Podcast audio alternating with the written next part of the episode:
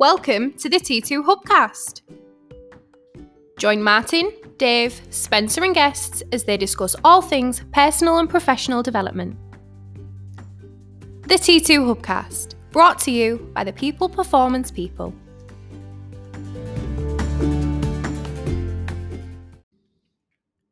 So, welcome to the T2 Hubcast with me, Martin Johnson. I'm on my own today in the Hubcast room, which is great. It's a nice sunny day. Uh, and it gives me just 15 minutes or so to talk to you all about a particular subject at the minute that we're talking a lot to our customers around. Um, it's separating opinion, some might say.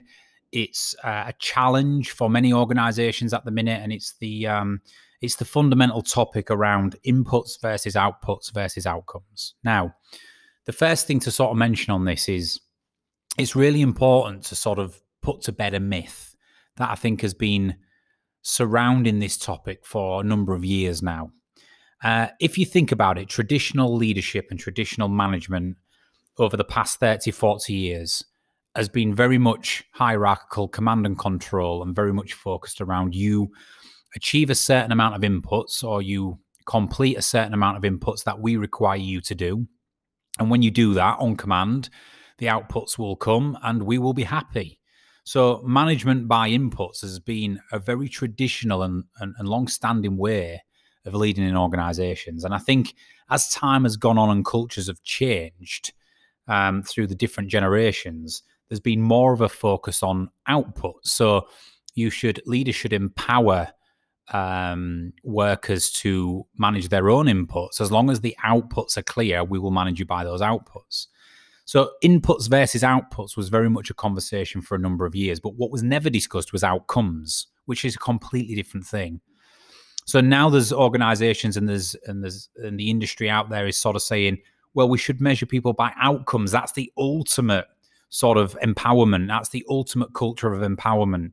When you just solely say to people, these are the outcomes, the business outcomes we want you to drive. And however, however you do that from an inputs and outputs perspective, that is down to you. Well, I don't think it's as simple as that. I think it's entirely situational, and there is an absolute time and a place for managers and leaders to uh, manage inputs, outputs, and outcomes. So, what we're going to talk about on this podcast is, and, and you throw into the mix remote based working and COVID 19 and some of the challenges and complexities that we have right now. And it's a really interesting topic for debate. So, I'm going to talk you through this um, systematically and logically, and I'm sure you're going to take something away from it. So, the first thing to do is actually define what we mean by inputs, outputs, and outcomes. Now, inputs. So, these are the things, the inputs that our employees put into their job role or into the workplace that drive output. So, let me give you an example. Uh, different types of inputs would be decisions that we make, the actions that we take and the activities that we undertake. So, things like decisions, actions, and activities are inputs. The fundamental things we can possibly do physically on a daily basis are our inputs. Um, and the input should be very much centered around driving the right outputs for our role. So, what are outputs? Well, if you think about it, if inputs are decisions, act- actions, and activities, the outputs will be the results of that input it will either lead to progression, the progression of something, or a regression of something.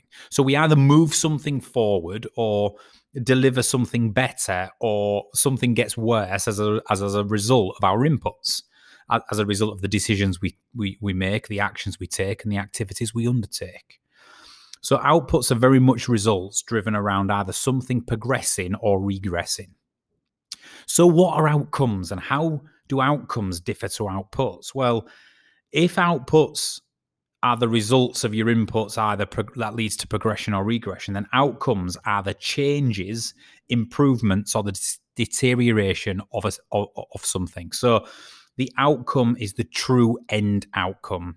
Let me give you an example of this in a couple of different business areas so it can make more sense. So, let's take a sales context, for example. In a sales context, a person's inputs would be the calls and the emails that they make. So the calls they make to customers, whether that be new business calls or account management calls, the emails they send, you know, the, these are the types of inputs of a salesperson.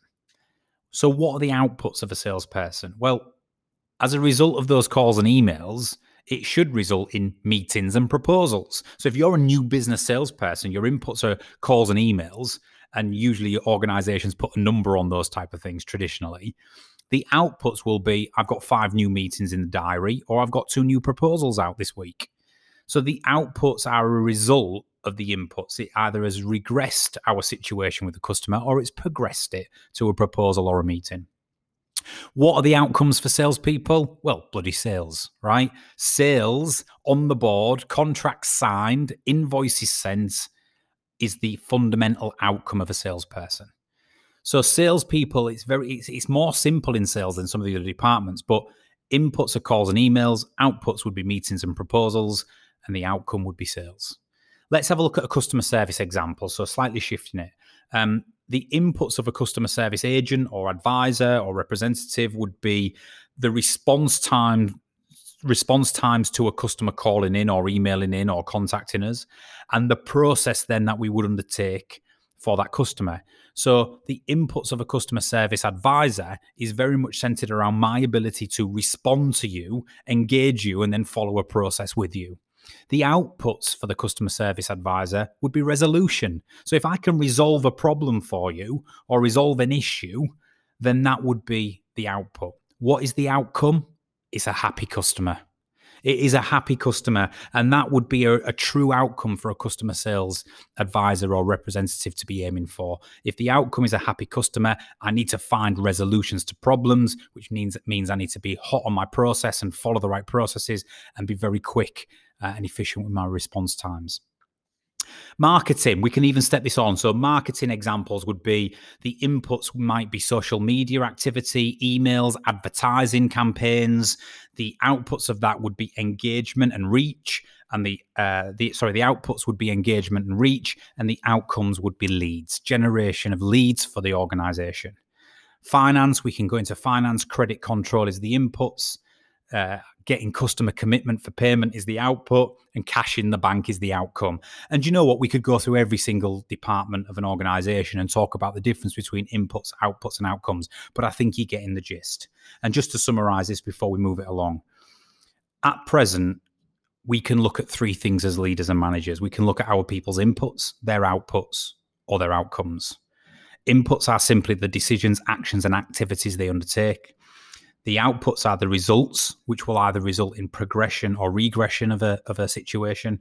And the outcomes are the tangible changes, improvements, or deterioration of that situation. Now, fast forward to this year and COVID 19, it's been a really challenging time.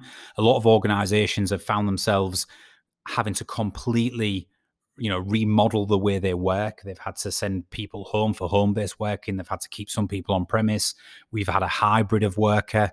Um, it's led to managers not being in the physical proximity of where where their team are and it's created a, a number of challenges. But what we're seeing and the reason for this podcast is this we are seeing a number of managers regress back to managing by inputs now, as I made, I made a, a, sort of statement at the start of this podcast saying over the years, over the last 30, 40 years, we've gone from traditional uh, thinking around managing people by inputs and they'll do as they're told and the outputs and outcomes will come into empowerment of cultures and, and our employees around, you know, we will we will measure you by outputs and outcomes, and it's up to you what inputs go into that. Well, that's all well and good saying that, and it's all well well and good saying that we want to be an organisation who manages by outcomes or, or outputs. Um, but it's not strictly um, true because it should be situationally relevant to the to the to the department, the person, the task at hand, right? So here's a couple of things um, uh, to talk about as we go forward and we have these complexities to manage. What is making managers gravitate back towards inputs? Well, let's think about the current situation. Number one is proximity. Proximity is an issue for people who have worked on premise, on site, in the same proximity of their teams. They've been used to team meetings every Monday, every Friday, you know, managing people in an office space, sat at the same desk space sometimes. You know, when you take that away and you've got remote working, it's a change, and the proximity is cause or the lack of proximity is causing a problem. It's causing a trust issue. You know, we're seeing a lot of managers um, have a trust issue with uh, their employees' response times working from home. You know, if you shouted across the desk or you emailed somebody in the office, you could usually drive a response within five minutes. And if you didn't, you could shout over or walk into the office and say, Why aren't you responding to my email? Right? You don't have that luxury now. So when we are having an experiencing employees who are not timely in their responses, it's creating a mistrust or a lack of trust sometimes in their managers homeschooling. You know you throw homeschooling in the mix and it's causing a real challenge with the type of hours and the set hours people can work. Usually the mornings are highly disruptive and interruptive when people are trying to get kids logged onto school and classes and lessons. You know uh, employees who are working from home and home-based workers are tending to log on later in the day which at this point the office space workers have either knocked off or gone home or your managers working different hours. So that that lack of uh, working, you know, consistent times is also causing an issue with proximity. The second thing that's causing a little bit of anxiety towards managers managing inputs more is business performance. So, COVID and the recession is well and truly gripping, and some businesses are flying and doing really well. Some are not, and and if you're you're operating in a business that's not performing well, there'll be pressure right from the top at the moment to perform. And that's then leading managers to become more focused on inputs and what people are doing almost on an hourly basis. The third thing to think about is the cadence of Teams and Zoom meetings. And what I mean by cadence is the regularity of them. We seem to be going Teams and Zoom mad. And I never thought that I'd experience this, but you get sort of Zoom fatigue, right? You spend three or four uh, meetings in a row on a Teams or Zoom call, and you're tired. Your eyes are sore. You know, you're you're mentally fatigued. Um, and I think because managers and leaders are checking in more than they usually would via Teams and Zoom meetings, it only takes three meetings into this week when we no longer can talk about outcomes and outputs, but we have to start really talking about what you're doing. Uh, it almost feels like a bit of a reporting uh, call. So the focus tends to go on inputs more the more Teams and Zoom check-in stroke meetings we have. The fourth thing is uncertainty and anxiety. Of course, COVID induced anxiety is happening all the time. The unpredictable future, the not knowing is causing a lot of managers and leaders to procrastinate, to worry, to become anxious themselves as a person, which then leads to a management style probably of being overly analytical, uh, overly questioning, and focusing on those inputs. And finally, the final one, which most organizations won't like to admit it, but it is the truth, is leadership. You know, senior leadership from the top, board level executives, um, when their communication is poor, when their tendency is to micromanage their managers, it only rolls one way, and that's downhill when that need for control to wrestle back that control as a result of some of the things we've talked about a lack of proximity poor business performance right uncertainty when all that starts to go into the melting pot senior leaders have a wobble and that's where their communications become more directive and more micromanaging of their managers and the managers then feel under pressure so they pass that on and then we start talking about inputs on a daily basis. So there's a few things there going on and we've got to understand and embrace that. We're only human and as a result of that, you know, we've got to understand that uh, this is entirely natural and we're all experiencing this. So coming coming to the final point I want to make on this podcast. What is the right approach? Is it the traditional approach of you manage by inputs and you let the outputs and outcomes take care of themselves? Is it actually we need to empower our people? We're better than that. We need to either manage them by outcomes and outputs and not worry about the inputs. Let them decide on on that. Um, well, the answer is there is no one size fits all. And anybody who stands here today in 2021 and says we are a measurement by outcomes only business, we are an empowering organization who will only stipulate the outcomes and then we get out your way. Anybody who says that is probably embellishing the truth of the reality of what is actually going on in their organization. And likewise, anybody who says, no, no, no, I'm old school, we're old school, in the nature of what we do, you have to measure by inputs. You have to have an eye on inputs. You know, that's an embellishment of the truth as well. The reality is, it is situationally relevant. For example, I would always say, as a as a, a rule of thumb, as a good working practice, work backwards from outcomes. That's the first salient point I want to make as we start to finish this podcast. work back from outcomes where you can. Try to measure and manage your people by outcomes only. So, salespeople, I am going to measure you on sales. Customer service people, I'm going to measure you on happy customers and feedback. Marketing, I'm going to measure you on the number of sales uh, leads or general leads that you bring in to this organization or how much you raise our brand awareness. Finance, I'm going to measure you fundamentally by the cash in the bank. You know, whatever it might be, health and safety, I'm going to measure you by zero incidents. You know, whatever it might be, outcomes is a great way to start. And that's what I think as a lead in modern day, given the generational shift, most organizations should consider as a starting point, you work backwards through outcomes.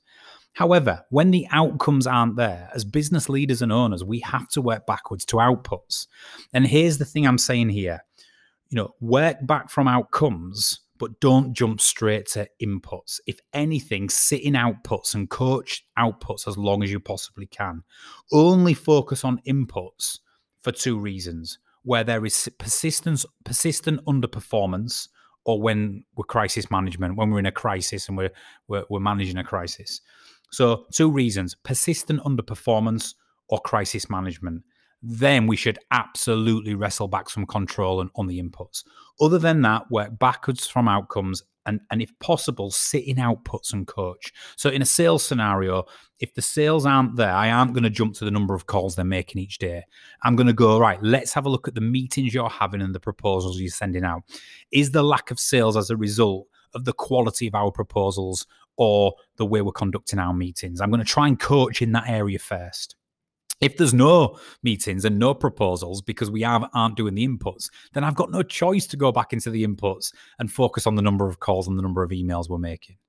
You know, if I'm working with marketing and there's no leads coming through at all, we are generating no leads and we're spending an awful lot of marketing budget, then let me look back into the outputs what campaigns are we running? What engagement are we getting from them? And who are we reaching and targeting? Let's focus in that before we go back to the basics of actually, let me check the social media posts we're writing. Let's have a look at the email content uh, marketing stuff we're doing over email. Let me actually inspect our ads, you know, all that type of stuff. Let's try and coach the inputs first. And if we do that, then we're going to start with empowerment and trust and we're going to get hopefully go a long way to building trust and rapport with our people. But as a manager or leader make no mistake we reserve the right to work back through to inputs if the quality of outputs is not there. So for me it's a big myth this we have to transition to outcome based leadership only. We have to empower and trust our people, be clear on the outcomes, and get out the way. I think starting at that point is a really great point, and, and, it, and it does go a long way as long as the outcomes are achieved. But when they're not, we have no option but to work backwards through to outputs and, if necessary, through to inputs. And that is just great leadership. It's situationally relevant for that situation. So, anybody out there who feels like they're overly micromanaging at the minute or they're lifting the covers up on their on their people's inputs just ask yourself the question is it justified in the context of this person's outcomes are not there and their outputs are also not of the standard that we need? If the answer to those two questions is yes then you are rightly focusing on the inputs and that is what great leaders should do to, to drive up performance or turn around a crisis if you find yourself managing the inputs and asking for inputs and worrying about the inputs, and that is purely based on your anxieties, on your style of management, because you're getting pressure from the top, whatever it might be. But that person actually, when you lift uh, the covers up, their outputs are there and they are driving the outcomes, then you need to back off, right? That's your issue, not um, the, the, the, the employee's issue. So the, the conundrum is this understand what inputs are versus outputs versus outcomes and understand what they are in the context of your department or your area of expertise. If you're in sales, write a list of the inputs that your people are required to do. Write a list of outputs that you're measuring by and absolutely be clear on what outcomes you need to happen. And the same for any department. And that will help you work backwards as a leader, starting at the end of trust and empowerment. Here's the outcomes. If the outcomes are there, I don't care. I don't give a shit. You can work one hour a day, you know, have one proposal in the pipeline. I don't care. If your outcomes are there, your outcomes are there. if the outcomes are not there, work back through to inputs only. Try to sit in inputs and coach, sorry, in outputs and coach outputs before you get involved in inspecting the inputs. That's what great leaders do. But if performance isn't there and it's not get, you're not getting what, what's required, have the courage and conviction to work back through to inputs. It's not a, a dying uh, thing to look at the inputs of your employees. It's absolutely not. It's imperative as long as we're starting and working backwards. And just be conscious right now that there are a number of things, like I said, that are uh, thrown in the mix that are absolutely causing leaders to overly focus on inputs. Lack of proximity with your people and your remote based workers, throw in things like homeschooling and different working hours.